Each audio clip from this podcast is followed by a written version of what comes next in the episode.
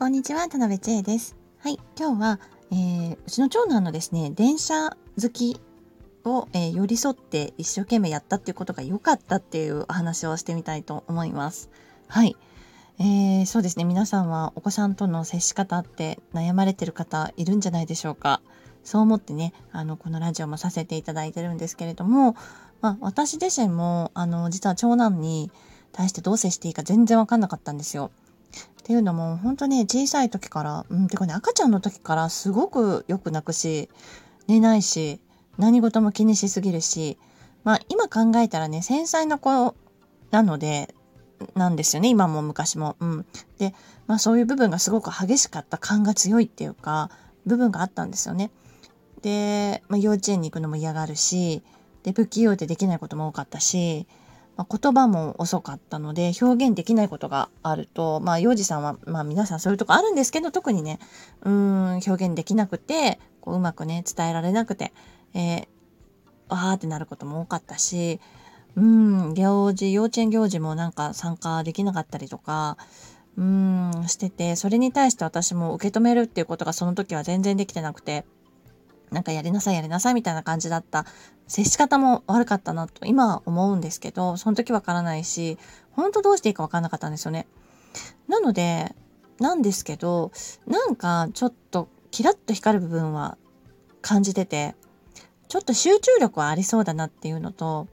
まあ、当時は2歳ぐらいの時に23歳の頃からもすごく電車が好きで電車の DVD とかねずっと見てたりとかもう写真の絵本図鑑的なねミニ図鑑みたいなのとかずっと眺めてたしもうそれをもうやらせるしかないというかもうそれやっとくしかないっていう部分もあってうん、もうなんかねしつけとか教育とか以前の問題でもうそれしかやるできることがなかったんですね。うん、でも、えーと、それがね良かったし幼児教育を勉強した後になって思うことにはそれがね正解だったんですよね。うん、であの子育てでねあの本当に大切で子供が伸びていくねあの接し方っていうのはもうこれしかなくて、えー、子供の興味を見守って共感して、えー、触れ合いを大切に親子で楽しい経験を共有するっていうことなんですけど、まあ、これがねあの長男の場合は、まあ、電車の、えー、興味に寄り添ってあげるっていうことだったんですよね。うん、であの、まあ、電車の車両はね、あの、で、子供でね、男、小さい子で好きな子は、まあ、何でもね、名前とか覚えるんですよ。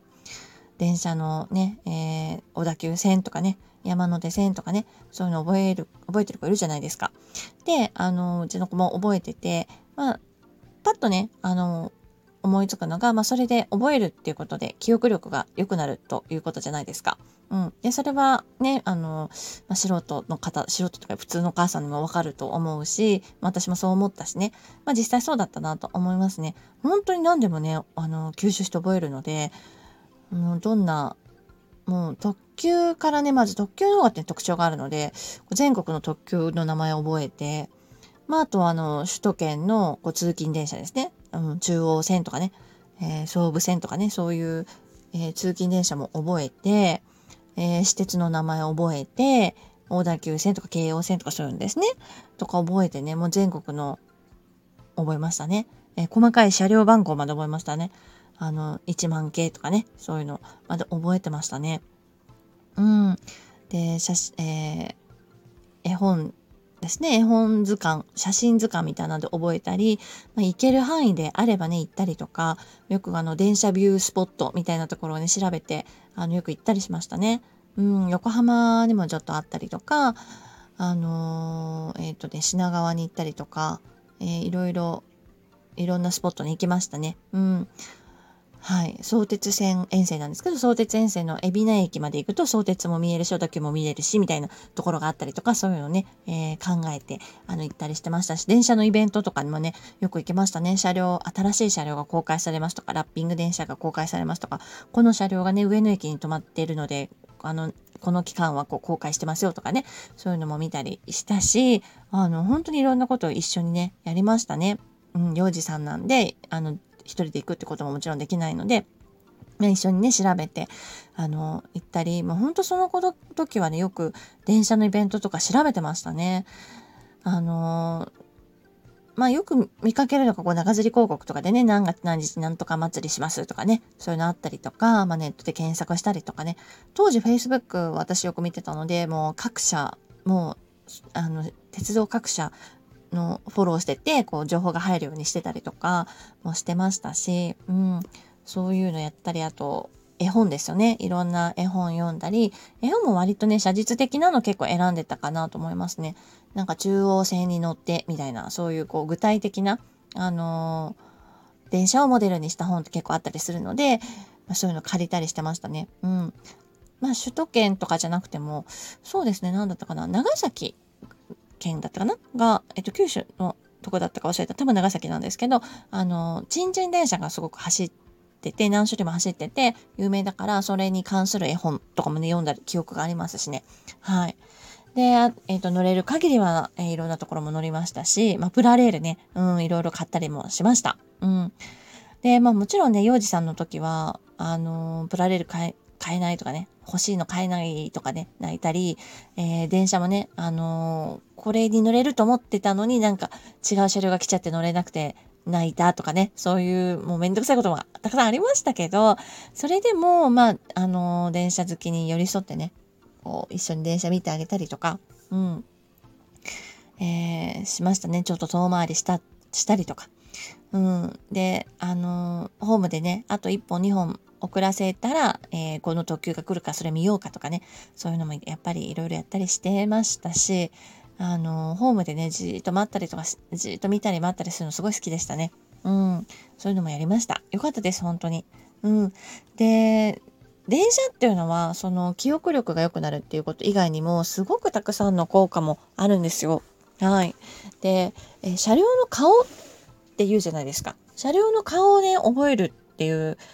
ことは、あの、人の顔もね、よく覚えれるんですよ。うん。うちの子はすごく、あの、年少さんぐらいの時からもう本当に、あの、お友達の名前とかね、先生の名前とかを覚えるのがすごく得意で、あの、うん、他の子よりもそれは得意でしたね。うん。あの、よく言われたのが、フリーの先生っているんですよ、幼稚園って。担任の先生がいて、担任の先生だけでまあ回せないので、まあ学年でね、あの、どのクラスにも行けるフリーの先生っていう先生がいて、でその先生の名前まで結構覚えてなかったりするんですよ、小さい子って。でもうちの子は覚えるの早くって、あの、フリーの先生によく言われたのが、あの、息子ちゃんはあの、いつも、何々先生おはようございますとか、何々先生さようならってちゃんと名前言ってくれるから嬉しいんですって言って。うん。要するに他の子名前言ってくれないってことですよね。うん。それをすごく覚えてて。で、人の名前をね、覚えてもらえるってそういうふうに喜んでもらえるんですよね。大人だとしても子供だとしても。親近感あるじゃないですか。だからそれは本当に一つの才能だし、今でも結構人の名前覚えるの得意ですね、彼は。うん。まあそれがね大人までずっと続くと本当営業の仕事とか、うん、接客の仕事とかにもすごくいいだろうし、うん、まあそれがね続けば続いたですごく素敵だしそうじゃなかったとしてもねこれまでの人生でいいこともたくさんあったのでよかったなと思いますしはいあとですね電車をあの覚えたりすることでいいことは、まあ、数字のもう覚えますね数字の何々大体車両って結構あの数字がついてるのであの小田急線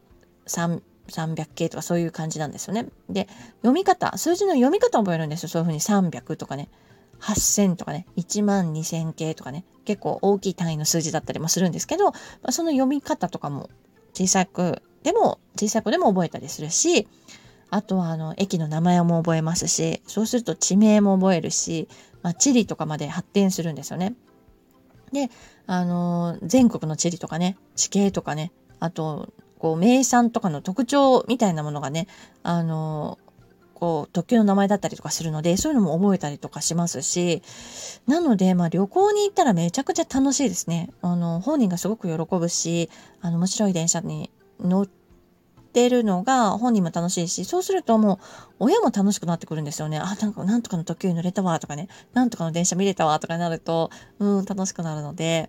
まあ結構小さい時から乗り鉄の旅みたいなのはよくしてましたし、まあ旅行に行ったら、あの、必ず電車に乗ったりとか、というかむしろ電車に乗るために旅行に行って、えー、後で観光するスポットを後で考えるみたいな感じのことがね、小さい時は特に多かったですね。うん、彼に合わせて。っていうのがありましたね。まあ、そうこうしているうちに、あのー、他の、えー、電車以外のことでもいろんな興味が出るようになってきたので、それもね、一緒に、えー、